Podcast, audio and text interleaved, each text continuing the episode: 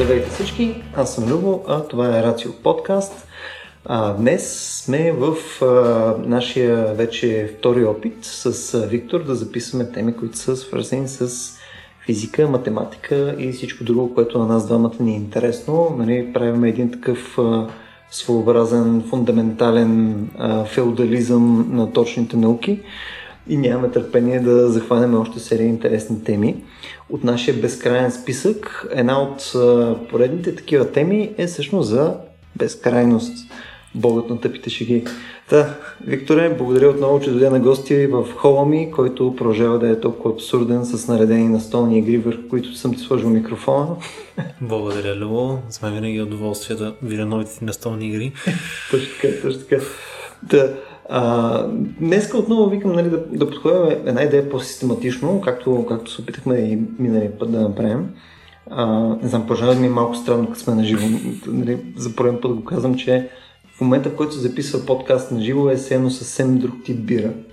But anyway, а, искаш ли да, да подходим малко по, по-издалече? Какво по дяволите всъщност е безкрайност? Да, да започнем с някаква оперативна дефиниция, за да го подхванем от някъде, да видим какво е вече странното при безкрайностите. Да, да. Ами това е доста интересен въпрос. Какво е безкрайност? Какво наричаме безкрайност? За всички практически цели ние нямаме допир с безкрайността. На практика ние не, не работим с нищо, което наистина много обичаме термина гърми на безкрайност. това, което си представяме обикновено е начинът по който е въведено в математиката, няма да, няма да влизаме в детайлите как е въведено в математиката, понеже там е ужасия, така да се каже.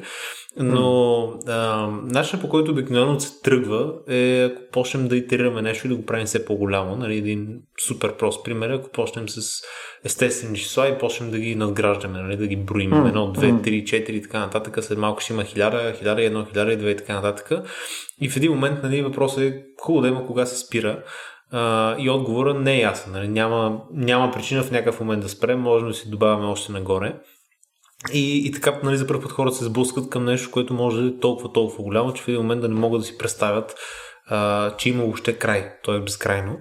А, на практика това, това никога не стигаме до него, разбира се. На практика нямаме нещо, което ние да може да, да кажем, сме боравили с него и то е безкрайно в всекидневието ни. И безкрайността е добила в математиката един такъв един статус на нещо, което е преходно. Нещо, което само се, се казва, че отиваме към него, че клоним към него. Mm, нещо, mm. което е така да се нарече недостижимо а, но е много важна концепция и някои неща не работят без нея. Така че то е една странна идея, безкръвността, но без нея не можем. Тоест има някаква доза удобство, което излиза, когато е ползваме математически безкрайност. В смисъл серия неща просто работят по-удобно с нея. Абсолютно да. И има, има места, които има неща, без които ако, в които без безкрайността някак да се оправим. А, и това най- най- най-често е свързана с, има така да наречем дуално, с другото контревършъл нещо, което е по-лесно да си го представим, нулата, нали, нищото. А, колкото да е странно, те двете имат доста така интересна връзка в математиката. Обикновено, ако нещо отива на безкрайност, то нещо друго винаги може да правим, което отива на нула и обратно. Mm-hmm. Те, между другото, някой беше казал, примерно, от тия по-популярните физици, може би Шон Карл, а, че 0 единица и безкрайно са може би най-простите неща в математиката. И най-простите, най- може и най-сложните да кажеш, защото те са ти фундамента, от който строи всичко друго. Тук, като каза, нали, ние не наблюдаваме реално нещо. Ам, мисля, в физическия свят не виждаме нещо, което може да кажем, че е безкрайно. Нали, то е по-скоро нещо, което е в абстракцията на математиката. Ам, в този случай, нали, ти математически можеш да видиш прямо една отсечка, която ти е, да кажем, от точка А от точка Б и ти между тези две точки ти можеш да нанесеш наистина плюс безкрайност а, такива междинни точки. Колкото, колкото по искаш да го надробиш, можеш. Когато решим да направим този еквивалент обаче в физическия свят, мисъл по кое време това почва да се чупи? Смисъл къде е минимума, където това вече не почва да работи? Това е много интересен въпрос, защото стигаме до... Аз ще започна от машините, после стигна mm. до физическия свят. Ако почнем в машините, например, няма как да представим каквото и да било с повече информация, отколкото имаме възможни състояния в машината. Mm-hmm. И нали, давам някакъв такъв прост пример. Ако имаме 10 бита, в машините с битови обикновено се, се боравим, 10 бита имаме възможни 2 на 10 състояние. Това са 1024. Тоест най-много може да раздробим всичко на 1024 парчета mm-hmm. и съответно имаме най-малко парче. Каквото и да правим, под една 1024 не може да паднем. Ако имаме 100 бита, разбира се, ще стане различно. Ще имаме още много повече и така, и така нагоре, но колкото и да ни е голяма машинката а, и каквото и да може да, колкото и да е готина, няма да имаме начин никога да стигнем до наистина до, до нула или до наистина до безкрайност. Тоест, mm. винаги ще имаме някакъв крайен брой битове, с които работим. Това е така наречената дискретност, която да. път си говорихме с теб. Точно така. Нещата са дискретни в тия машини. Mm-hmm. А, не, не може да измерим перфектно с никоя машина е, пи сантиметър, нали? Винаги ще измерим 3.1.4 и след това ще има още няколко mm-hmm. знака и после ще имаме закръгляване. Та, а, по тази причина, това е интересното, че всъщност, което и число, това е малко майндфак за повечето хора, което и число да вземем, в повечето машини обикновено как работим, как си решаваме този проблем, ми нас не ни трябва истинска безкрайност, на нас ни трябва просто нещо, което е много по-голямо от това, mm. с което ние работим. Примерно аз ако смятам как една топка а, нали, баунсва от пода, как една топка се тупка тук на пода, а, топката е с размер примерно 10-20 см, така че за мен 1 км си е безкрайно. В смисъл на 1 км разстояние е някъде, нали, някъде си а, няма да, да ме интересува. И обикновено така работим във всички програми. Тоест, безкрайността е понятие, което зависи от характеристичен размер, от характеристично време. Примерно, ако мен ме интересува нещо, което трае една секунда, за мен хиляда секунди са безкрайност. Нали? Очевидно, mm. не, очевидно, това е много малко време за, за живот на човек. Но... Та, а, същото и в природата, много често. А, всъщност оказва се, че ние имаме една резолюция, един рейндж от резолюции, в които работим добре. И зависимост от това какво наблюдаваме, нещо друго може да е безкрайно. Дам ти един много готин пример. А, когато наблюдаваме, примерно, ядра, а, най-така ниското време, което в момента може да сичаме, са фемтосекунди. Mm. Фемтосекунди това е а, една 10 на минус 15 от секунда. Това означава, че грубо казано милионна, милионна, хилядна. Mm. Тоест една милионна от една милионна от една хилядна от секундата. И когато работиш в такива времена, за теб а, даже една микросекунда е безкрайност. Просто една микросекунда буквално е милион mm. пъти и нагоре, mm. милиард пъти повече от това. Примерно в разни ускорители, като се блъскат, има един такъв много готен ускорител в Русия, където блъскат две ядра, получават ново ядро, то живее няколко микросекунди и те го ускоряват и, бу, и го блускат в ново, докато живее микросекунди. И за тях микросекунда е безкрайност, защото тяхната машина работи с фемтосекунди. Просто е. Има време, са, да. Е. Има време. Цяла микросекунда за тях това са един милиард нали, от другите им временца. Та, а, в, в всичките ни процеси, които гледам, обикновено нещата са така. В смисъл, или нещо е, ако нещо е много малко или много голямо, просто го пиши 0 или безкрайност. Това е, това е практически нали, как подхождане към него, но майндфака е, че всяко число в машината, нали, което и да е числото, което вземеш в машината, колкото и голямо да го направиш, то винаги е по-близко до 0, отколкото до тая истинската безкрайност математическата. Тоест, ако някой ти каже, аз тук Земята е, нали, аз, аз имам 10 милиарда километра, това е безкрайно далече от Земята, не е вярно. Това е супер близо до Земята, в сравнение mm. с нали, каквото да било Даже в космоса това е много малко число, което ви казах, в сравнение с близки звезди и така нататък. Mm-hmm.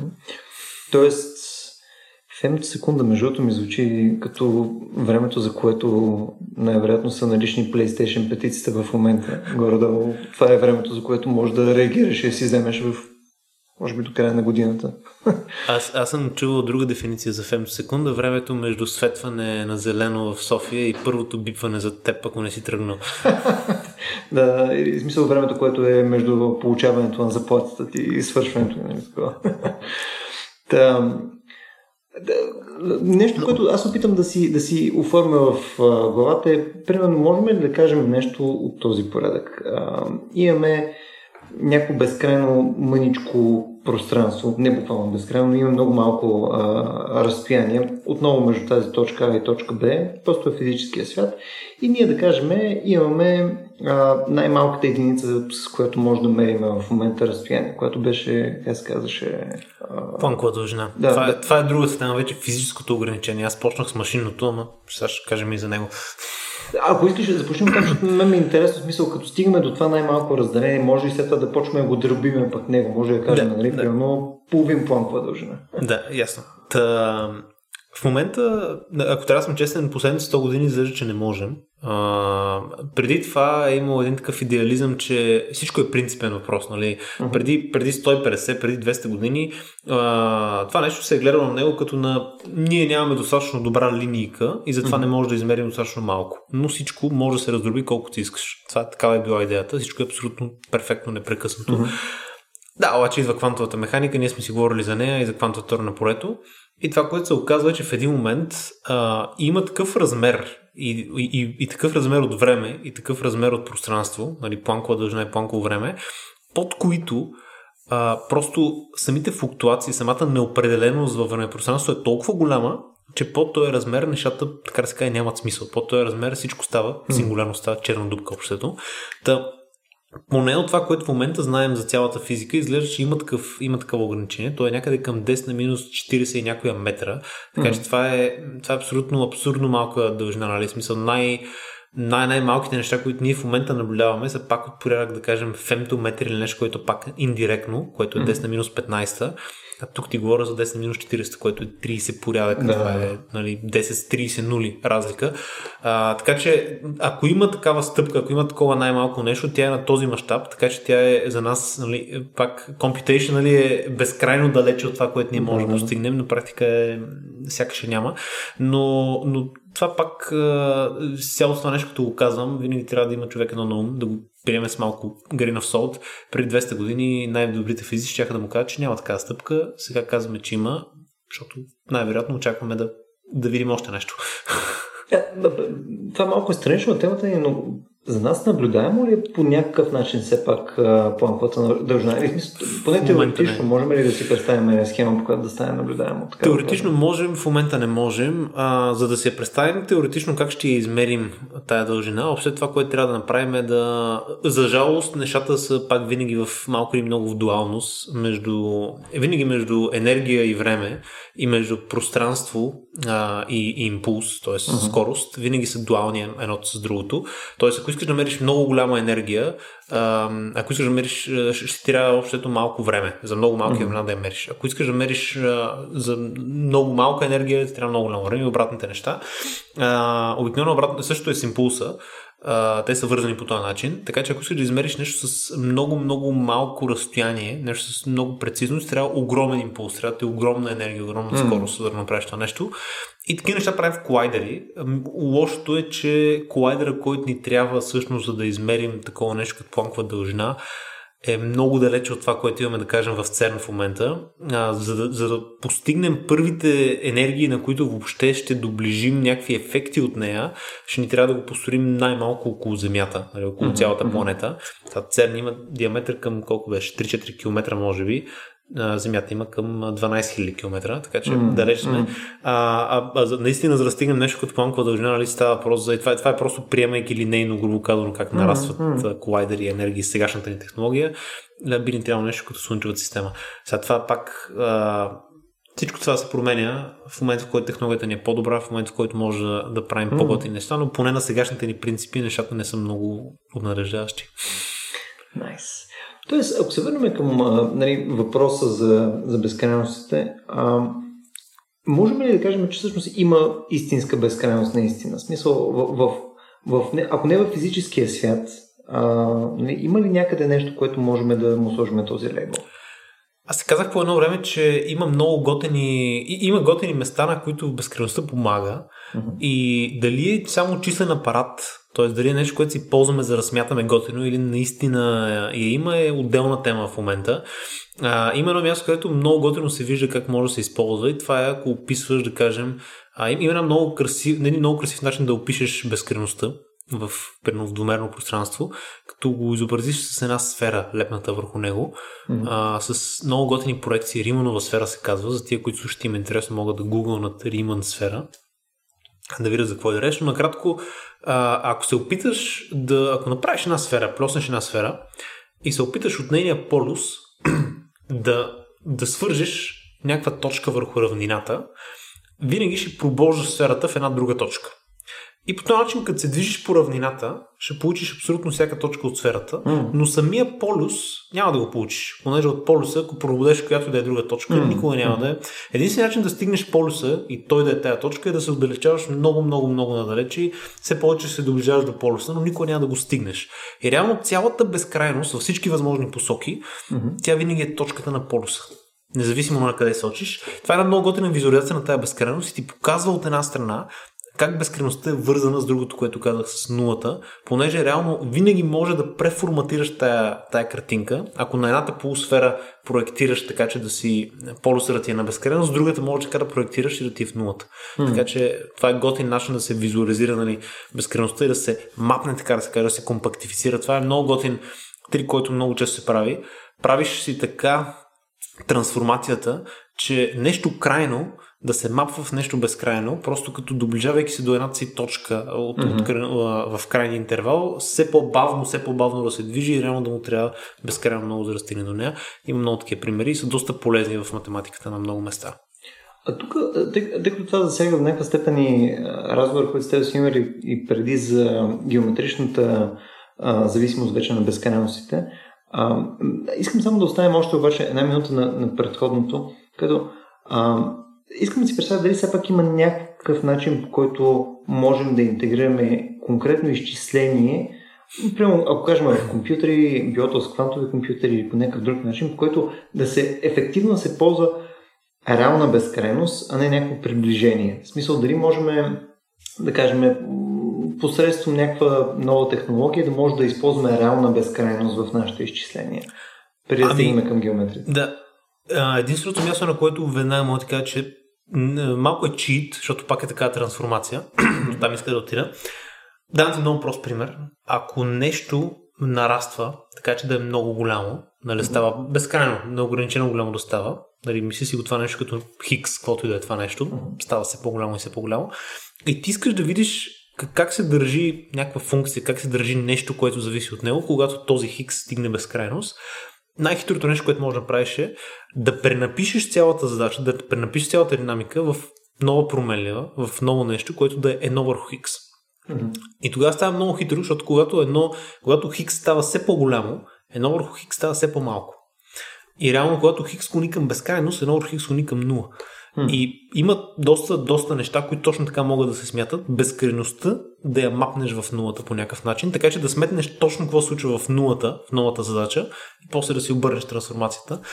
Та накратко, ако трябва да го кажа с 4 стъпки, вземи нещо голямо, преформатирай го така, че голямото за него да е малко за нещо ново, сметни си с нещото, което е малко точно и после се върни в, в старите термини. Мисля, че беше а, твой любимец Виктор Волфрам, къде бях му чел едно от тия блог почта, които са там, а не Виктор Стивън Волфрам, който му беше в блога. Да, лапсус. А, в блога нали, той пуска там разни апдейти и неща, за от които се интересува като цяло и така нататък. И беше пуснал по едно време а, един коментар, че тъй като машинно няма да можем да използваме някога безкрайност, да, да се смята, нали, примерно да кажем, да имаш компютър, който да може да смята с безкрайност. И това е едно от доказателствата, че не може да кажем, че има реална безкрайност и в света, тъй като нали, може да си представим Вселената като просто по-фенси версия на, на, на, на нашите компютър. машини. Да. Да, не това сме си говорили с тебе, за да опишеш Вселената, ще ти трябва Вселената и че тя си е М. компютър, който се описва себе си. а, да, не, да, пак това е въпросът дали ми даваш този чит да си трансформирам М. координатите или не. Ако не ми го даваш, аз съм съгласен с него. А, ако трябва да смятам с директна безкрайност, всичко винаги е някакъв преход. Тоест всичко винаги е отиваме към нещо много голямо и го караме да нараства неограничено и виждаме, грубо казано, виждаме на къде отиват нещата и какво ще стане, ако можеше да стигне наистина безкрайност, но никога не го стигаме. Винаги в такава степен вървим. И ти зачекна преди мъничко тази темата, която е всъщност за а, нали, някакво геометрично отношение на безкрайностите. По друга линия, естествено, в смисъл начин, по който можеш да го плотнеш и така нататък, но а, ние винаги мислиме, поне аз да е, мисля, когато мисля за безкрайност е някаква алгебра. Нали? Смисъл тук е нещо, нещо броимо, което просто спираш да можеш да го избориш цялото, защото е безкрайно. Нали? Но по никое време не си представям, че това има някаква друга допълнителна характеристика. В смисъл, с тебе сме си говорили това още преди година и нещо, че евентуално тук може да се а, въплатят различните видове безкрайности като конкретни форми в а, многомерни пространства, евентуално. Само да поясна нещо, броимо и, без, и крайно не са абсолютно еквивалентни. Uh-huh. В смисъл имаш броими неща, които са безкрайни, имаш и неброими неща, които те винаги са безкрайни всъщност.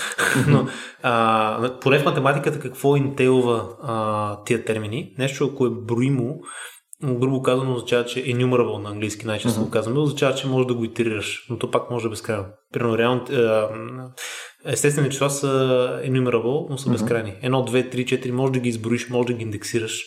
Докато неброими неща са примерно реалните числа, където не можеш да кажеш кое след кое идва. Ако имаш едно, няма следващото реално число. Имаш едно, точка едно, но имаш и едно точка 01, но имаш и едно точка 001, едно точка 0001 и така можеш, можеш винаги да намериш между всеки две реални числа безкрайно много други. Така че двете нали са различни, но това, което ти казваш, това, което зададе като въпрос, а, това, е, това е интересен въпрос. Той пак се свежда до това как си представяме ние безкрайността и в един момент много математици, много... Сега, чистите математици обикновено не, но приложните математици и физиците особено, в един момент си казват, нали, майната му, ние тая истинската живата безкрайност няма да я видим. Дай поне да си работим с някакви крайни неща, които отиват към нея. Да, също че, някаква работа. Да. да, с които да може да правим някакви неща и оттам се появяват тия концепции за различните типове безкрайност. А, тя, нали, като, като понятие, наистина си е една и съща. Просто по различен начин различни неща могат да я стигат и с различна скорост могат да я стигат. Mm. И това е много характерно в разни, особено в математиката, ако търсиш някакви безкрайни неща, които обаче ако ги разделиш едно на друго, това, нали, това е от, от деца ни казват, никога не се дели на а, не се дели безкрайност върху безкрайност или а, нещо не се дели на нула и така нататък. А истината е, че наистина, ако, ако ми кажеш нещо делено на нула, това е безмислица в математиката в повече случаи, но ако ми кажеш нещо се дели на нещо много малко и това малкото нещо става все по-малко и все по-малко и абе, отива там към нулата, ама не е нула, тогава вече има смисъл в математиката. И също е с безкрайността. Та, понякога може две безкрайности да се делят и да получиш нула. Понякога може да получиш нещо крайно. И това зависи mm. всъщност тия безкрайности откъде идват. Тоест, в, а, наистина погледнато те не са безкрайности, те са неща, които отиват и стават все по-големи. Mm-hmm. Unbounded, както му викаме, неограничено нарастват, но едното нараства винаги по-бързо от другото, или едното винаги mm-hmm. нараства по-бавно от другото и по някакъв начин се компенсират, настигат се и хората към нещо крайно. Та, това, са, това са такъв тип безкрайности. И другото, което е много неинтуитивно на хората е, че понякога и може да имаш безкрайно голям брой елементи, които обаче всеки следващ е все по-малък и все по-малък. Има разни такива ахиви костенурката, подобни mm-hmm. историки. И в крайна сметка получаваш нещо крайно, като ги събереш. Аз имам mm-hmm. такъв любим пример, който давам на деца от всички възрасти да, да, мъдрят. Мисля, че втори, трети клас се учиха дроби. Едно плюс една втора, плюс една четвърт, плюс една осма, плюс една шестнайста, плюс една 32 и така нататък. Продължаваш безкрайно много. И това е за всички, които слушат да се опитат сами да си намерят отговора, само ще ви кажа, че е крайно. Безкрайно много членове, всеки следваше двойно по-малко да, да, предишния, но е крайно. А то и други момент е, че имаш от точка пък на безкрайност, имаш безкрайности, които са много по-големи от други безкрайности също. Абсолютно. И там има много там има много, между другото, в математиката, в формалния прош математиката има разни много странни теореми, които, ако трябва да съм честен, а, знаеш ли, теория на множествата, той е бранш на математиката, в който се говори за, нали, за разни кардинали и подобни. Няма не, не са, Масиви кардинали. Не, не, са тези, да, не са тези от инквизиция и подобни. А, сходни, сход, по сходен начин действат на хората. Защото там а, имаше по време, не знам кой ни преподаваше, но Абе имаше някаква такава статистика, че примерно 4-5 човек, които са направили фаундейшена на теория на множествата, са самоубили. и, и същото е за термодинамиката, между другото. Е, това е статистическа механика, между другото. Даже го имам пред мен е, цитата. Да, да, но, много обичам този стат, как беше? Е, това е Людвиг Болсман, who spent much of his life studying statistical mechanics, died in 1906 by his own hand. Paul Ehrenfest, carrying on the work, died similarly in 1933. Now it is our turn to study statistical mechanics. Да, да, това, е, това ми е... Това за първ път го прочетох в един учебник на Дейвид Тонг от Кембридж, за първ път го прочетох там и просто бях много ентусиазиран да уча. Та, да, тук е сходно нещо, в смисъл, ако трябва да съм честен, много от тези, особено формалните време, които се доказват, има такива, които твърдят, че всички тия безкрайности едва ли не са еднакви. Mm. Което е много странно, понеже има, има разни резултати, които това вече не е някой математик може да ме, да, да ме нападне, ако ме чуе, но има разни такива резултати и те, и те, те, понякога, те се бият понякога между това дали човек идва от теория на множествата или от алгебра или от геометрия. Има mm. такива резултати, според които да кажем безкръвността на естествени числа, 1, 2, 3, 4 и така нататък, е еднаква като безкръвността на, на реалните числа, които са mm. даже в реална, реално двумерно пространство, които са нали, уж всяко следващо пространство, като му добавиш измерение, трябва да е безкрайно пъти повече, защото mm, общо същата линия, къде добавяш безкрайно пъти повече. Но има разни такива интересни спорове, че едва ли не това е най-съща безкрайност. Как mm. така е най-съща безкрайност, като едната е с много повече елементи от другата? Ами има си разни спорове там. Аз, ако трябва да съм честен, съм приел по-прагматичния апроч, че а, всичко, което не мога да го... Нали, все пак в момента компютрите имат по доста голямо количество битове в себе си. всичко, което не мога да го представя в тях, за мен ефективно си е безкрайност, макар да знам, че е по-близо до нулата, отколкото до истинската безкрайност. Добре, мисъл, а, има ли някакво описание, примерно, на типовете характеристики, които може да има една безкрайност. Мисля, да казахме, окей, са, примерно, а, отделните, така да кажем, части, нали, които я формират, обаче има ли някакви допълнителни характеристики, ако решим все пак да я описваме по някакъв начин? Значи, това ще, ще, го, ще го коригирам, за да не падне някой математики росън, като си тръгвам. А, нали, формално в момента, в който стигнеш безкрайност, тя няма характеристики, тя няма mm. нещо, което може да пипаш. Това, което може да кажеш е преди да си я стигнал, нали, докато все още отиваш към нея, все още нещо mm-hmm. е много голямо, ама не е стигнал, тогава може да кажеш характеристиките и това зависи от това как нарастват нещата. Mm. Пример много интуитивен за това как нещо може да нараства по-бързо друго е експоненциалния ръст спрямо линейния. Примерно, ако линейно инкрементирам с 2, всеки път добавям 2. Ако почна от 0, след това ще имам 2, след това ще имам 4, след това ще имам 6, 8, 10 и така нататък. След 10 стъпки ще съм направил 2 по 10, 20. Нищо няма, 20. Ще mm-hmm. съм мръднал. Ако, ако инкрементирам експоненциално, всеки път умножавам по 2. Тоест ще имам 2, айде да почнем от едно този път, 2, 4, 8, 16, 32 и така нагоре. След 10 стъпки ще съм на 1024. Нали, в един случай съм мръднал до 20, в другия случай до 1024. Ако това го дигна още няколко пъти, ще видиш колко брутално става разликата. Има един такъв много готин пример. Ако вземеш лист хартия и го сгънеш, мисля, че се получаваше към 48 пъти или колко беше. Май сме го коментирали това с тебе. 103 пъти а, е, за Луната мисля, че се получаваше. За Луната, а, за аз в момента, да. да. 40 на пъти ли беше, колко вече не, не, не съм го смятал скоро, но а, лист хартия го сгънеш 40 на няколко пъти се получаваше май 48, ще стигне от Земята до Луната. И това е супер интуитивно за хората, защото mm-hmm. нали, как, как като очевидно не можеш да направиш повече от 5-6 пъти подобно нещо. С преса може би ще стигнеш 8.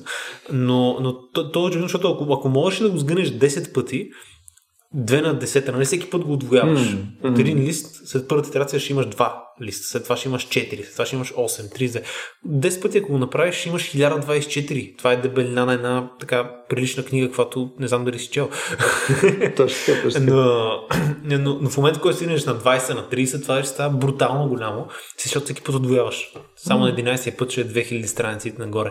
Та, та, това, това е понякога неинтуитивно и примерно много очевидно е, че ако ако един човек събира страници линейно, след 10 пъти той ще има просто 10 страници, нищо mm. няма да е. Mm. Другата, която е експоненциална, нейните 1024 са толкова пъти повече от той, който е линейен, че ние ако ги сравняваме, едното е, нали, отива, личи си, че след още няколко итерации ще стане толкова по-голямо от другото, че другото е пренебрежимо спрямо него.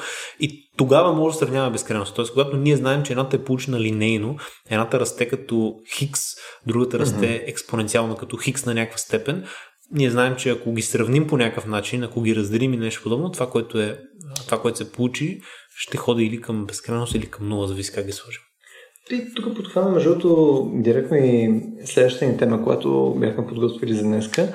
А, всъщност има такъв тип доста неинтуитивни неща. това, което кажеш, пилно за е, това сгънеш пилно на хартика, да я качиш нали, на еди коя си степен, нали, то е до голяма степен обяснимо защо защо за нас е странно. В смисъл, ние просто такова нещо отново в физическия свят не виждаме. В смисъл, не може да. А, поне не е изразено по някакъв интуитивен начин. В смисъл, трябва да по някакъв начин да хванеш и да го абстрактизираш отново посредством математика, за да можеш да го видиш по същия начин.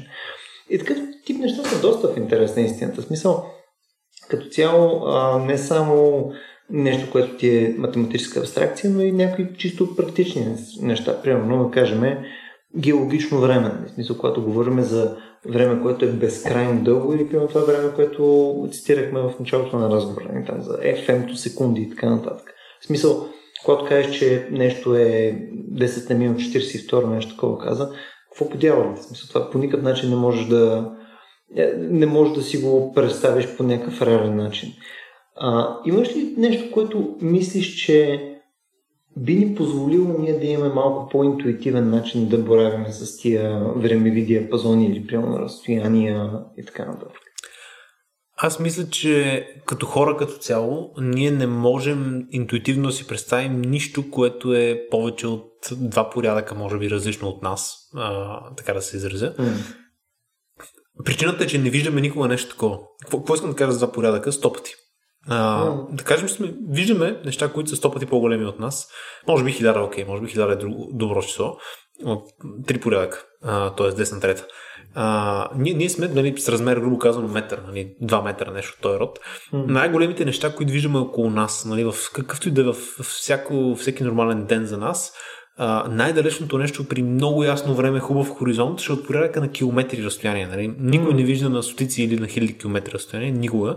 Така че Цялата ни интуиция, даже факт, че много хора се още смятат Земята, че е плоска, именно по този факт. Ние виждаме в някакъв такъв рейндж около нас. И да кажем, че надолу също виждаме до 1 мм, т.е. От, от метър надолу до милиметър е хиляда пъти hmm. и нагоре до, до няколко километра пак е хиляда пъти. Така че имаме един мащаб от а, 10 на минус трета до 10 на плюс трета, hmm. грубо казано, един милион пъти, в който нещата ги виждаме и ги осъзнаваме. Отидеш ли много под милиметъра, нали, опиташ ли се да видиш на мухата какво има на краката си, вече не става добре.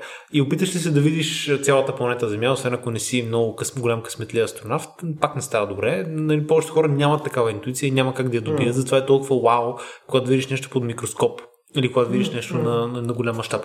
А тук говорим за, нали, в, в видимата Вселена, говорим за брутална разлика в мащабите, понеже един атом е 10 на минус 11, 10 на минус 10 метра, докато а, Земята сама по себе си е от порядъка на 10 на, на 9 а, метра и така нататък а, sorry, 10 на 6 метра и така нататък. А, видимата вселена е вече 10 на, на 30 и някоя се качва, ако не се лъжа в момента, но, но толкова голяма разлика има в мащабите, че просто ние, освен с някакви метафори, с някакви аналогии, ние не можем да си я представим. Mm. И това, което аз съм открил като най-готин вариант да го правим е винаги да си даваме някаква метафора и някаква аналогия с нещо от живия ни, от всекидневния ни живот.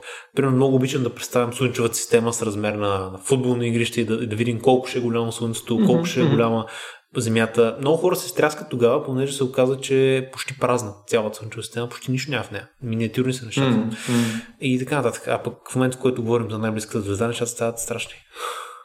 Точно така. Тоест, ние по някакъв начин трябва да си ги нагледим с модели, които ни говорят на нас нещо, така че да, да, да ги върнем в реалността за нас.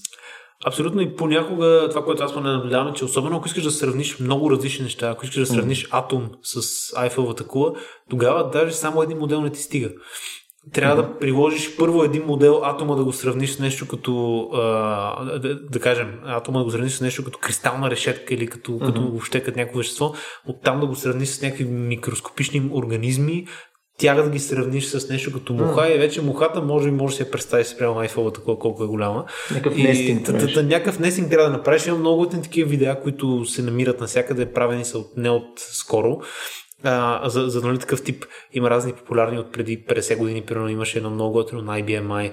А, Дали си представиш видимата вселена mm-hmm. от най-малкото до най-голямото и просто така нали, въртат по порядъци. Нали, на всеки 10 секунди минават един порядък. Mm-hmm. Нали, почват от, а, да кажем, от фемтометри и стигат до, до мега, мега парсеци и така нататък.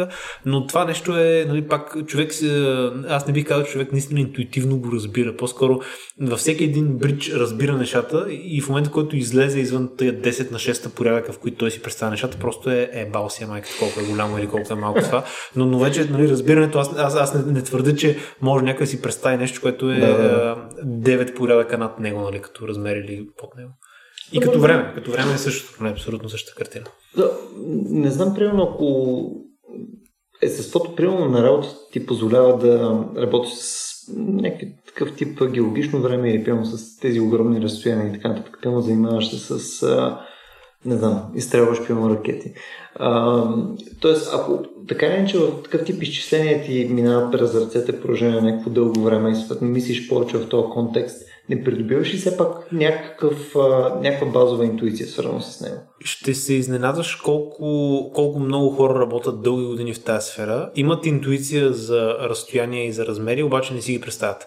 Mm-hmm. Аз не си правя такъв експеримент с астрономи, които дълго време, да кажем, работят и, и знаят на всякакви тела в Слънчевата система като астрономически единици. Mm-hmm. Нали, една астрономическа единица е разстоянието между Слънцето и Земята. Mm-hmm. Това е към 149 милиона километра. Те знаят нещата в астрономически единици, знаят кое от кое, колко е, какъв период има, колко години обикаля. В момента, в който им кажа, добре, Слънцето е тук, къде ще е Земята, в смисъл трябва да си го сметнат от нулата, нямат mm-hmm. някаква нали, базова интуиция. Всъщност колко би било голямо, ако Слънцето беше сантиметри и тук аз тази метафора я обичам, защото ако Слънцето беше с диаметър сантиметър, Земята mm-hmm. ще да е точно на метър. Тоест, астрономическа ден ще да е един метър. Mm-hmm. И, и Земята ще да е колкото песачинка. Тоест, почти нямаше да я видим. И човек си представя, ако Слънцето е сантиметър, Земята е на един метър от него, той е топченце, тя е песачинка и, и са на един метър стоя. Нали? За, за какъв мащаб говорим, колко празно а, нещо. Mm-hmm. Та, та, та, ще изненадаш колко хора просто сикват с числата, сикват размерите, те знаят това е 149 по 10 на 9 метра, знаят това е толкова, това е толкова и просто смятат с тях. Получават ги, особено в днешно време, ние понякога а, трябва да ти кажа, че аз съм падал, и понеже съм, все пак съм започнал да занимавам с астрономия преди да боравя толкова много с компютър за нея. Mm-hmm. В един момент, като свикнеш с компютъра, аз си пиша един пайтълски скрипт, който аз повече няма да видя тия числа, просто ще му пусна там каквото mm-hmm. трябва и то ще ми, ще ми каже тук е там е. Но във всички тия случаи това, което хората обикновено правят, те, те си правят техни мерни единици, които са им удобни. Просто това премащабиране, за което ти споменах, ние го правим естествено. В смисъл, никой не никой не би говорил в никой астроном нали, за Слънчева система, не би говорил в метри, освен ако нещо не трябва да обяснява на, на, на външен човек, винаги ще работи в астрономически единици. Защото в астрономически единици Земята е на едно, Марс е на едно и половина, Юпитер е на пет, всичко е, е тук, нали, близо, си го представяме. Така че това, това е интуицията, която ние си изграждаме. Същото е и с, с атомите. Там говорим пък в атоми, единици, в ангстроми и подобни. Така че просто хората си правят винаги отношения на нещата, които разбират, както обича един мой преподавател да се изказва. Ако ти е удобно да мериш ябълки, мери в ябълки. Това е. Да, ти просто си ти използваш някаква рамка, която има някакъв инструментариум, който ти позволява да боравиш с това нещо и съответно ти натренираш твоето умение съответно да боравиш в тази рамка с вътре нещата и съответно те тия неща, дали се казват с, нали, там, ябълки, круши или нещо друго, е малко ирелевантно. Ти просто не правиш директния паралел с физическия свят, като ти хващаш пилно в момента една чаша я местиш от тук в дясно. Смисъл, това е отделено от този свят. Абсолютно, да. Факта е, че тези, всички тези астрономи, за които споменавам, ако им кажа Земята е на Слънцето, mm-hmm. къде и на колко астрономически единици е Земята, те знаят. Тоест, те си представят отношенията между mm-hmm. Земята, къде е Марс, къде е Юпитер, къде е, но нямат представа спрямо тази стая, ако беше толкова. Mm-hmm. Просто за, за много съм го забелязал, нали? не казвам, че при всички е така очевидно. Mm-hmm. Просто не си правят труда, понеже не, не, им, е, не им е ценно нали, да си представят, ако те бяха на размер на Слънчевата система, няма толкова голямо его, може би, като мен. как ще да виждат планетите? Да, ето не, не им е най-вероятно било и целево. Тук, между другото, е интересно, не знам дали си виждал, имаше едно несе преди, не знам, прямо 5-6 години, а, където говориха за как може да тренираме такъв тип ин, интуиции. И примерно, защото при 5-6 години пак беше някакъв безумен хайп на тема VR и така нататък, е евентуално да може посредством някакъв такъв тип а, взаимодействие с а, тези разстояния и времена и така нататък, да можем ти ако ги преживееш, а не, не само да ги интелектуализираш, но не само да минеш през някакви изчисления и така нататък, съответно ти да можеш да от тук, примерно, да отидеш по някакъв начин до Луната с а, някакво ускорение, да можеш да, да виждаш разликата в движението ти и така нататък, което нали, да ти дава някакви такива и допълнителни а, аудиовизуални а, изменения, които съответно ти да асоциираш вече с тази разлика в движението Това е подобно на тези видеа, за които аз споменах, където мърдах по порядък на, на, на 10 секунди или нещо подобно, но аз пак не съм убеден до каква степен а, не съм убеден до каква степен това работи, защото ти реално не го изпитваш. Нали? Ти, ако, ако, отиваш с, ако отиваш до Луната с някаква с 30, само за да имаш предвид, нали? ако отиваш до Луната с нормалната скорост, която се пътува до там, почваш с около 10 км в секунда, Mm. А, стигаш там с около 3 км в секунда, нали? просто скоростта се променя леко, поред mm. се забавяш като отиваш. И, и нали, първо, че въобще тази скорост повечето хора не могат да си представят спрямо всекидневието си. Второ, че с тази скорост ще пътуваш 3-4 дни до нея. Така че нали, е, е, тия VR изживявания ще ти направят някакъв fast forward за две минутки mm. да, да, да, да отидеш, но това, това за мен пак не, не е съвсем mm. това, което сега си говорихме за като интуиция. Реално, ако ти не го сравниш нещо, което ти изпитваш и с нещо, което наистина е всеки ден, и си кажеш, пах, мамо, това е сто пъти по-дълго от най-бавното ми тъпо задръстване, в което съм бил, просто няма да го, наистина да го смислиш. Да, то, то, то, в един смисъл а, това само ти разширява допълнително балона, в който си влязъл да. съвсем малко, но в крайна да, сметка да, има да. след него толкова много, че е малко е релевантно. Поне, поне аз така смятам сега. Mm. Може, може да имаме по-готин VR в бъдеще, може да има разни такива, а, нали знаеш, смисъл, има, има разни идеи как да вкараш повече време в съня и така нататък, така че наистина да го усетиш, наистина да го изпиташ, т.е. да имаш sense of longer time, mm-hmm. но там това сме далече, това само в sci-fi съм виждал все още. Има разни идеи. Нали, Говоряки между за, за sci-fi, едно от нещата, които ам, те, то, очевидно не е само то, но едно от класическите неща, които виждаме в sci-fi е начин по който а, тече времето, съответно всички вече сме чували, бидейки това научен подкаст, всички сме чували вече за как би текло времето на човек, който остане на Земята и как би текло за някой друг, който не се движи с скорост, която вече е по-близка от тази до скоростта на светлината. И съответно, че ще има някаква вече а, разлика в годините, това е ясно, но колко странно може да стане това и колко неинтуитивно може да стане тази разлика, а, когато се опитаме да направим практически. Това е... Им, има една книга, няма, няма да казвам... Всъщност няма да казвам коя, е, защото ако кажа, може би ще спомня твърде много, но има една готина sci-fi книга, а, в която това много готино се експлойтва. А, истината е, че може да стане много брутално странно с истински физически принципи. Mm. давам ти един пример. Може да се окаже, че някой е по-млад от внук си, от своето mm. внуче. т.е. че внучето на някой е по-възрастно от него и това е абсолютно физически възможно с, mm. с физиката, която знаем днес, която е измерена и показана днес. Просто трябва да се движи с наистина огромни скорости. А, това, и това пак е нещо, между другото, което е доста нелинейно и доста неинтуитивно, защото този ефект става брутален с времевата дилация, както му казваме, когато скоростта се доближи до тая на светлината. Преди това не е много значим. А, движи се, грубо казано, като на, като на втора степен от твоята скорост към тая на светлината. Така че ако, нали, това, това е грубо казано, на така, такъв тип степен, така че в момента, в който се доближиш много близо до нея, а, това, това е водещия член поне. В момента, който се много близо до нея, ако си, ако си на половината от скоростта на Вселената, няма да е много осезаемо. В смисъл, ще се мърдаш малко по-бавно, отколкото, отколкото човек на Земята. Ако си на 90%, почва да става интересно. Ако си на 99.999, почва да става mm. много интересно. А, примерно, на нещо подобно 99 с няколко девятки, сега няма да варя да го смятам, но а, това, което може да направим, например, е да се движи за теб времето стотина пъти по-бавно, отколкото се движи за човек, който е на Земята. Mm. Това, това нещо е окей, okay, това е реалистично. Тоест, давам ти един такъв конкретен пример, в който ти можеш да пътуваш а, една, една да, да кажем, на Земята да се минат 10 години, ти да имаш жена, mm-hmm. тя да е бременна, на Земята да се минат 10 години, ти да пътуваш по този начин и след това, а, като се върнеш, за теб да е минала една година, за нея да са минали 10. Така че твоето дете вече е на 10 годинки, жената е остаряла с 10 и си остарял с една. Да кажем, че виждаш ги за няколко месеца и си такъв моряк междузвезден, който го няма по за 10 години.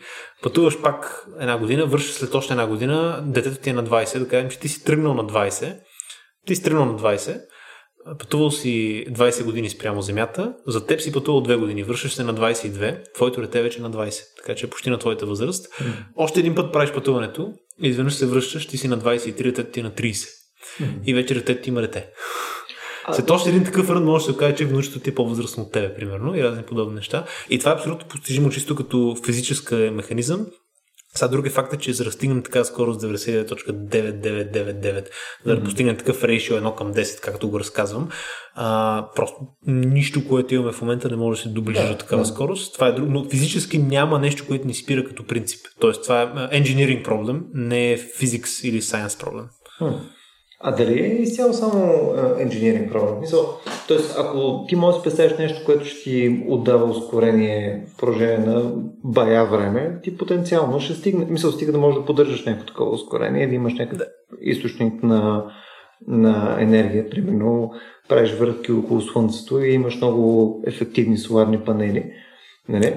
Ти теоретично можеш да стигнеш това нещо след това ужасно много време. Нали? Очевидно ти си взел дал вече, нали? там още на първите връбки. Но потенциално кораба, в който това ще се случва, той по някое време ще може да развие тия ускорения. Да, тук, тук между другото, даже ако си около Слънцето, ще е проблем, защото много бързо ще го напуснеш. Като се дига скоростта в един момент и просто няма да можеш да останеш около него. Повече енергия ще трябва да се държиш около него, отколкото то ще дава, за, ще генерира. Така че това е в, в тази книга, за която ти казвам, че имаш точно такъв случай. Нали? Mm. Човек, който, примерно, прав внук му беше по-млад от него, нали, се среща с него а, правнук му беше примерно мадрец на някаква планета, пък той беше младеж там. А, и, и, и, всъщност там цялата работа беше, че те пътуваха между планети, точно някакви моряци бяха, нещо от този род без цялата история. А, но, но това нещо, за да се случи, пак картинката е изцяло, изцяло инженерна и по-скоро колко голямо. Ако те, ако те преснява ускорението, не трябва, то не трябва да е голямо изобщо. Mm-hmm. В смисъл, ако ускоряваш някакво нормално, да кажем, едно-две жета, което човешки организъм може да състемва, mm-hmm. ще трябва само няколко години за да стигнеш брутално високи скорости. Разбира се, колкото повече се доближаваш до скоростта на светлината, същото ускорение почва все по-малко да ти влияе така да се нарече, също ускорение в твоята отправна система за кораба, mm. все по-бавно. Така че тук, за да се постигне нещо наистина толкова внушаващо и брутално, като те едно към 10 отношения, а почти сигурно ни трябва технология, която е съвсем извън такъв тип пропулсив а, задвижване, в който просто хвърляш нещо на там, за да се движиш ти на обратната посока. Mm-hmm. Понеже а, за да стигнеш дори нещо от порядка на 50% от скоростта светлината, корабът ти трябва да е просто брутално огромен, освен ако не ползва нещо екзотично, като като а, антиматерия или така нататък. Тоест, примерно, ядрен двигател и така нататък да, не да, да, даже ядрените двигатели, мисля, че най- най-така близкият проект, който съм виждал, имаше един проект Дедал, който mm-hmm. бяха, мисля, че UK, космическата агенция го беше правила през те години. Целта беше да се проектира кораб, който да стигне 20 или 30% скоростта на светлината, не помня точното число, но примерно те това, което бяха открили е, че а, грубо казано кораба ще използва целият метал на планетата Земя, за да, за да бъде построен. При изстрелването си общо ще докара ядрена зима на Земята и може би за 30-40 години ще стигне 20% скоростта на светлината. нали? Унищожавайки, грубо казано, земята в процеса. А защо, е, а защо е нужно да е толкова масивен кораб? Ами, лошото е, че в... Да, нужно е, това е краткият отговор, нужно е, защо е нужно? заради един наш добър другар, Цилковски се казва, той не е виновен човек, той просто го е открил едно негово уравнение. А, грубо казано, всеки килограм, с който почваш, а, трябва да си платиш за него. Всеки килограм, който искаш да носиш, трябва да си платиш много повече mm. за него по-рано. Защо това е така? Всеки път, когато а, всеки път, когато ускоряваш нещо, ти трябва да си предвидиш, че трябва да носиш и това, което ще прави обратния ефект след това, mm-hmm. ще го диселеритва. Тоест, всякакъв такъв пропълшен, всякакъв такъв двигател, който изхвърля нещо в едната посока, всички са ни такива, всички ракети, самолети mm-hmm. хвърлят нещо в една посока, за да се движат в другата. Самолетите си го бригат за това нещо, взимат си го, ама в космоса няма откъде да си вземеш. Та всички такива двигатели, а, реално всеки килограм, който искаш да, да ускориш, той те прави малко по-лекичък, всеки следващ килограм е малко по-лесно да те ускорява, но, но за да излезеш примерно от атмосферата, колкото повече искаш да имаш на 100 км нагоре, mm. толкова повече трябва да почнеш и това е експоненциално нараства. В един момент а, самото уравнение на Цюковски, то това показва, че ако искаш да имаш много висока маса, в един момент не стига просто да правиш по-голяма ракета трябва горивото да ти е по-ефективно, за да можеш с по-малко маса да правиш също ускорение. Има едно магическо число там, което се казва специфичен импулс. Този специфичен импулс зависи изцяло от горивото колко добре гори. И дори ядреното гориво няма толкова добър импулс, за да ти, за да ти позволи да стигнеш такива скорости, като скоростта на светлината. Не, значи то не е толкова калорично така. Да. Имаше една нова картинка преди време, нали, където показват нали, колко калории има там в един грам плутони. И примерно е някакво безумно число, нали, там however, нали, мега калории и така нататък. И съответно долу казват, ето това е още една причина да не ядеш плутони. да. А, но тук, като се върнем отново върху темата за, а, за начин по който е странно времето за човек, който пътува в този кораб, примерно. А, тук ме винаги ми е интересно, чисто от субективното възприятие на човека, който е в а, кораба, за него има ли изменение в начин по който тече времето и това мисля, примерно, отново, нали, ако говорим за някакъв малък процент от скоростта на светлината, разбираемо да е не, но имайки а, лимит а, скоростта на светлината, това не значи, че колкото повече се приближава към този лимит и евентуално ако е изобщо възможно да се стигне този лимит, това значи, че за него ще има някакви качествени изменения в а, възприятието за света. Възприятие на света да, но в неговото възприятие не. Ако, не да го кажа така, ако този космически кораб няма никакви прозорци и този човек нищо не вижда навън, той mm. не може да разбере по никакъв начин. Тоест, колкото и близо се движи скоростта на светлината, неговия всекидневен живот е абсолютно същия от към това, какво той усеща. Mm. А, сега, интересното е, че а, ако можеше да вижда навън, колкото повече се доближава до скоростта на светлината, ще, ще да забележи, че всичко отвън започва да се, да се забързва. Тоест започва всичко да изглежда, сякаш се движи много по-бързо. И на теория, ако можеш да стигне скоростта на светлината, нали, по всичко, което знаем, не може, нещо масивно да я стигне, колкото и да има малка масата, просто колкото повече се доближава до нея, толкова по-голямо ефективна му изглежда неговата маса. Но ако можеше на теория да я стигне, на практика за него времето би замръзнало. Тоест за него началото и края на Вселената биха били една и съща точка.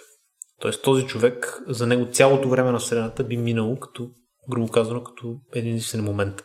Mm. И това е много, много странно и много интересно, че реално по сегашните ни разбирания светлината, която е излучена още, защото тя се движи скоростта на светлината, очевидно. А, тя е безмасова частица в покой. А, ако можехме да я спрем на теория, тя би, няма, не би имала маса, но ние не можем да я спрем. В смисъл, дори всякакви експерименти, които са чували за спиране на светлина, те не са наистина спиране, те са просто много я карат да отскачат, така че да се седи на едно място, но не я спират наистина физически. А, тъп, на теория за всеки рей светлина, лъч светлина, фотон, ако искаш да си малко по-точен, от самото му излучване в началото на Вселената или когато е излучен, за него от тогава до сега не е минало никакво време. Тоест светлината няма часовник, за нея времето е абсолютно безмислено. То е просто спряло и цялата вселена е един миг, така да се каже. Така че това е доста интересен нали, начин на мислене, поне от всичко, което за момента знаем, така изглежда. А за самите хора на борда, нали, ако можеха да виждат прозорци, ако имаха прозорци, можеха да видят какво става навън, те биха видели, че всичко останало се движи някакси по-бързо по-ускорено, но ако не, не биха усетили по никакъв начин. Процесите върху тях не биха били различни. Тоест няма а, при някакъв процент от скоростта на светлината няма да се получи нещо друго в физическия свят, което да има някакво изменение. Няма да има никаква друга характеристика, която да му направи впечатление, че абе не е само външен свят. Тук нещо, примерно като отивам в корабната туалетна нали, да пусна една вода, Абе, нещо не е правилно, бе. В смисъл, преди го цели сега в момента. От това, което знаем поне, изглежда, че няма. имаме, имаме добър а, аргумент да кажем, че няма. В смисъл, не си го измисляме просто, абе, тук сме го написали на хартия, изглежда така. Имаме експерименти не с хора, очевидно, в корабната туалетна, но с много високо енергетични частици. Това, което виждаме е, че... Давам ти пример. А, някаква частица, да кажем уран, плутон, ти много mm. харесваш, че е калоричен, Винаги, да. а, се дели за някакво време. Тя се разпада за някакво време. И ние знаем какво е това време средно. И знаем, че да кажем пак някакви много малки времена, да кажем някакви милисекунди или нещо от този род. Това, което виждаме е, че той е същия атом, като го ускорим до много висока скорост, ние вече го измерваме, че се разпада много по-бавно, но в неговата отправна система, грубо казано, в, в неговия си часовник, ако можехме да се трансформираме при него, виждаме, че точно мачва времето, което бихме очаквали да, да, да се разложи, ако, беше в, ако ние бяхме в покой спрямо него. Mm. Така че ние наистина това го мерим и даже се вижда за, за различни частици, които навлизат разни много високо енергетични частици. Понякога така и мерим скоростта. Тоест ние измерваме, а, засичаме ги как навлизат от много далече от някъде си, да. а, виждаме техните би продукти разбираме каква е била енергията и общо знаейки, че това нещо с такава енергия и с такава частица трябвало да се разложи за колко си милисекунди, а той е пътувал буквално милиарди години да стигне до нас. Значи, представи си колко бързо се е движил и за него времето колко бавно е минавало спрямо нас, за да случи това нещо. Така понякога смятаме всъщност колко бързо се е движил тази частица и, и това го крос валидираме с енергията, която всъщност сме измерили, понеже ние наистина мерим да. как ни е ударила, грубо казано. И, го има, има, брутално, има брутално добри съответствия с това нещо, така че много сигурни сме. Най-така преки експеримент, който сме правили не с нещо идващо от извън слънчева система или ускорено да е частица, uh-huh. е с разни атомни часовници. Много точни атомни часовници, два идентични. Единият лети в самолет, т.е. самолет се движи с свръхзвукова скорост, обикара uh-huh. Земята или нещо този род. А, нали, точния фреймворк не мога да ти клотна, но грубо казано движи се бързо около Земята, другия седи на Земята. А, перфектно синхронизирани са до, да кажем, наносекунда или нещо от този род. След това идваме, взимаме ги на Земята и виждаме, че този, който е летял, изостанал с mm-hmm. точно толкова, колко сме очаквали спрямо скоростта, с която се е движил. Така че mm-hmm. това е доста, а, така, доста по-къден вариант.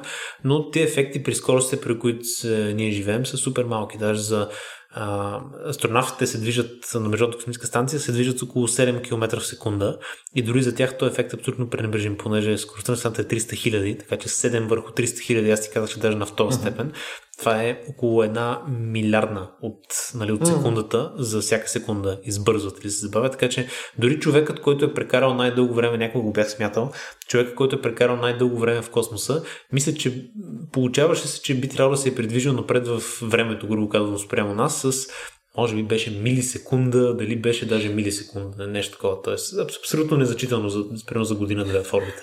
Too fast, too furious. Да, абсолютно. А, добре, а, а тук, тъй това нали, винаги за мен е, е безкрайно странно, а, как това работи всъщност от гледна точка на от, от правни точки? Мисля, окей, да кажем, аз съм на земята, аз си чилвам, въобще никъде не мърдам, седнал съм си на стола, всичко е 6, ти отиваш там нещо, изстрелваш се, правиш някакви неща, започваш там се движиш по-бързо, нали, спрямо, спрямо мене, приеме, че аз съм в покой.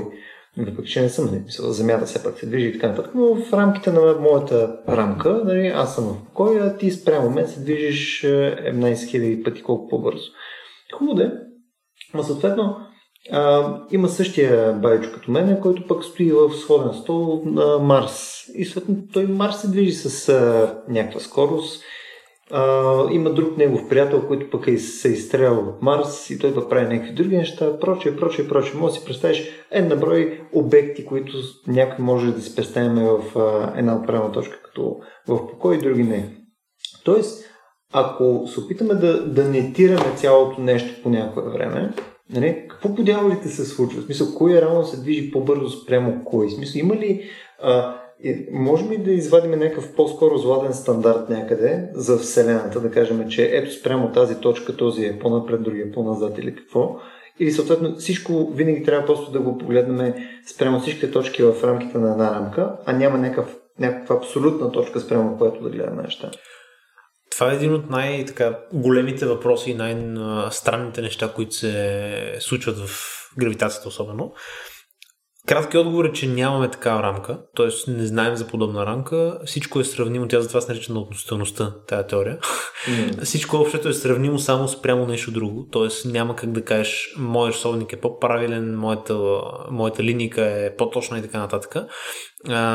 И, и, и всъщност това е, това е в момента стандартната интерпретация на цялата теория, че няма такова нещо, но има един момент, който е интересен и който това, което ти казваш, много хубаво пасва в него. Всъщност това е много окей okay, в момента, в който описваш някакъв сегмент от Вселената, някакво парче от Вселената, всичко, всичко е добре там, но в момента, в който описваш да опишеш цялата Вселена, т.е. цялата Вселена глобално да я опишеш и да се опиташ да опишеш как тя еволюира, става нещо много интересно в космологията въвеждат нещо, което нарича co-moving наблюдатели, така ги наричат. Това са грубо казано наблюдатели, които са, няма да цитирам как го дефинира, защото е, е тежка работа.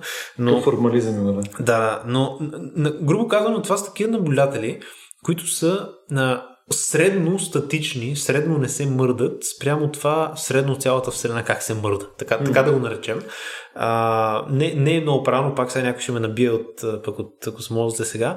Ама, абе, днеска много врагове си правя цяло, но... Точно, точно. Те вече има една дружинка пред нас, това ги виждам от тук. Космози. Виждате бързо, да. да. И математици. Те, те ще сбият една с друга, така че няма да има. Но, но да, накратко, каква е, каква е там цялата, цялата работа е, че опитваме се да дефинираме нещо като такова универсално време, поне за време. В смисъл, там mm. не, не, не, се опитваме да дефинираме някакъв репер, някакъв, нали, поне, поне към координати, да. Център не, но, но поне като време се опитваме да дефинираме нещо, което то пак не е универсално, но поне ни дава някаква рецепта как да, да има смисъл. А, грубо казано, пак има безкрайно много начини да разслоим тая вселена, но, но има конкретни начини, по които във всеки слайс, във всеки mm-hmm. момент всички могат да се съгласят, че това е момента, грубо казано. Така mm-hmm. че има, има, има хитри начини, по които не са уникални, но ако го по такъв начин хитър разсуиш цялата вселена, грубо казано като книга, нещата са последователни и имат смисъл. Защото има такъв тип разслоения, в които ам, нещата не са последователни mm-hmm. и, и това, кое събитие става първо за един, е различно за друг. И това нещо го има и може да се направи в физиката. И пак е много неинтуитивно. Грубо казано, за един човек а, и, и това може да се наблюдава по този начин. Тоест, един, двама човека гледат едно нещо събитие. Да кажем, гледаме раждането на една звезда. Според единия, да кажем две звезди, окей, нека така да го кажем, имаме две звезди, а, те избухват двете звезди. Те обичат да правят такива неща звездите.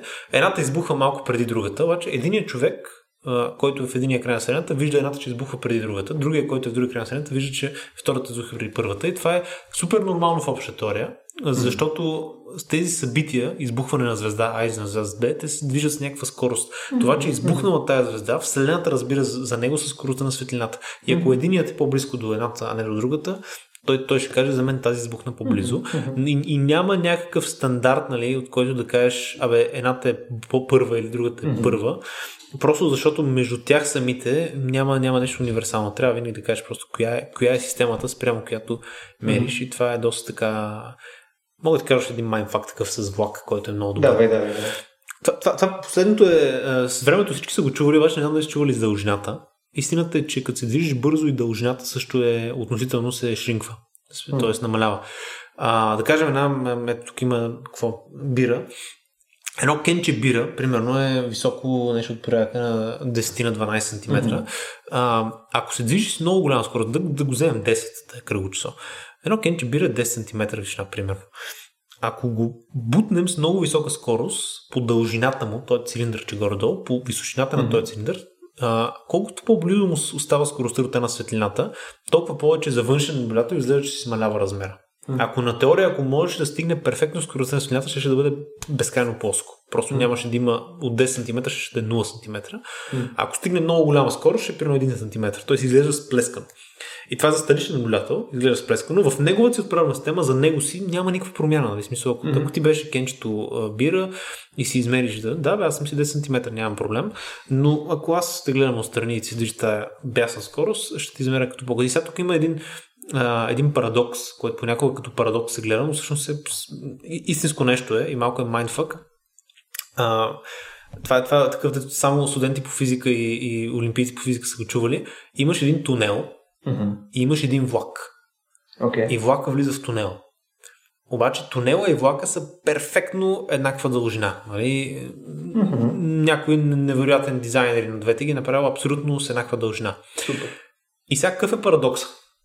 Нали? Влака се движи спрямо тунела, така че а, влакът, а, когато, ако гледаш от тунела, влакът трябва да изглежда по-къс. Mm-hmm. Нали така?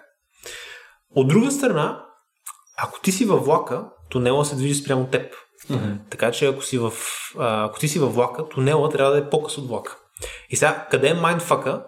А, нали, изглежда, че ако ти си наблюдател, който седи до тунела, влака, като влезеш, има момент, в който е изцяло вътре. Той ще е да. по-къс от тунела. Ако ти обаче си наблюдател от влака, ще излезе, че ще има момент, в който двете страни на влака стърчат, тунела е по-къс. Да. И сега къде е майндфака? Представи си, че имаме две врати на тунела, mm-hmm. които са отново перфектни вратички Така че се затварят се точно в момента, в който тунела да. засече, че влака е вътре. И двете се затварят. По-малко от 7 секунди. Да, перфектно. И сега въпросът е, ще се среже ли влака, няма ли да се среже, какво става? Защото ти ако, ако го гледаш от, от перспектива на влака, mm-hmm.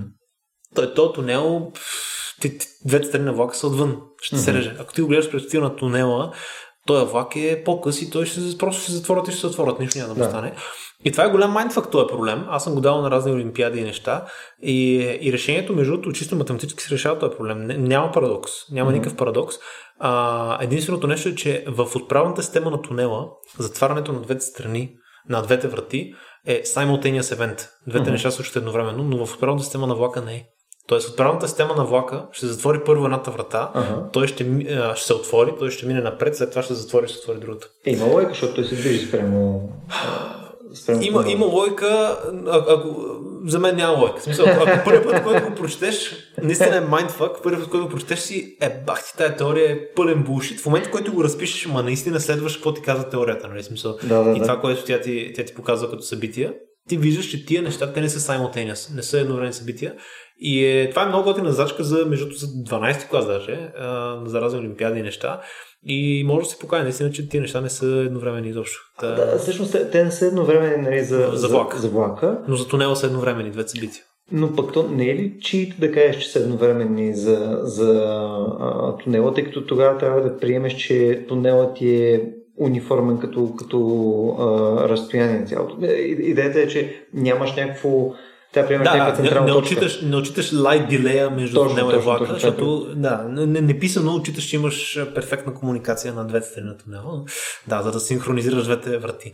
Тук, между това, това е един от най-тежките проблеми в общата теория. Как синхронизираш неща? Защото от това всичко, което ти казах, трябва да стане ясно, че синхронизацията на времена, когато се доближиш до до наистина до, до точност като скоростта на светлината mm-hmm. е много тежко нещо. Това е причината GNSS, т.е. GPS, Galileo, да. и всякакви такива да са толкова неточни, защото там, ако не отчетеш, между това, вероятно си учил, че GPS системата в началото, като се е пуснали, без тия корекции от общата теория, mm. които са супер малки, но се акумулират, просто не може. Да, километри, да си да, спомням, да, да, и, и, тя се натрупва тази грешка, така че това е, това е между GPS е най-добрият тест на общата теорност. В смисъл там, ако с скорости, с които се движат тия сателити, които са малко по-низки, към 6-5 км в секунда се получават, то не са по-нависоко, просто е перфектна валидация. Факт, че тази система работи както работи, е страхотна валидация на най-вече на специалната теория, но и на общата, понеже и гравитацията се учи там това нещо.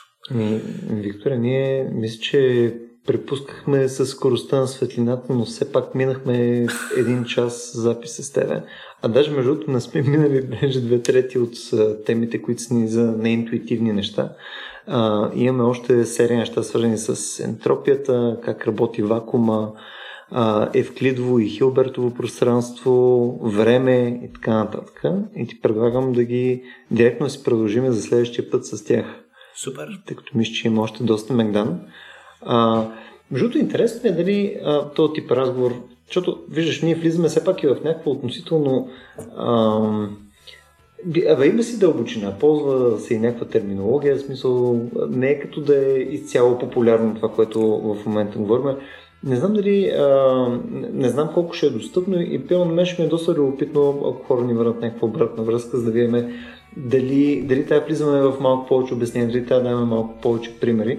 Тъй като целта с тия разговори с теб ми е да видим колко, колко от темите, които на нас ни е интересни с теб, можем реално да комуникираме не само помежду си, а съответно и с хора, които би им било супер любопитно. Примерно това, което е а, за безкрайността, мен ми е безкрайно интересно. И, би, би, нали, искам да видя дали тази интуиция, която аз имам за безкрайността, че е интересно, дали я споделите други хора или само хора, които ги е смазала или нейната алгебра, а, имат това като интуиция. Вика, ще видиме. Супер. Ами хора, а, да се надяваме, че наистина ви е било любопитно. Ще очакваме ваша обратна връзка в а, нашия фейсбук. На, а, във фейсбук може да намерите RACIO.BG също така, а, може да ни подкрепите, а, като отидете на RACIO.BG, наклонен черта Support. Има серия начини, по които може там да го направите, дали ще е през Patreon, PayPal и така нататък. А, което и да изберете, а, посредством нали, вашата подкрепа може да, да се присъединете в нашия а, Discord канал, където обсъждаме всякакви различни теми. А, не само тежка наука, като това, което подхождаме сега с Виктор, но и теми, които са свързани с етика, право, изкуство, култура и серия различни други интересни интелектуални неща, които според мен са а, ключови от една здравословна диета, което е, нали, така да се каже, да не си убивате само времето в Netflix, евентуално нали, да се занимавате с света около вас, което според мен е едно от по-яките неща. И така, горе това беше за днес от нас. Имаме наистина още доста теми, които да захождаме. Ако имате също и препоръки за други теми, които на вас биха били интересни, мятате ги насам. Ние имаме поне още 4-5 епизода от супер големи теми, които искаме да захванеме, така че а, имате някакво време, но не чакайте до последния момент. Да, мисля, че това беше от нас за днес. До следващия път. До следващия път.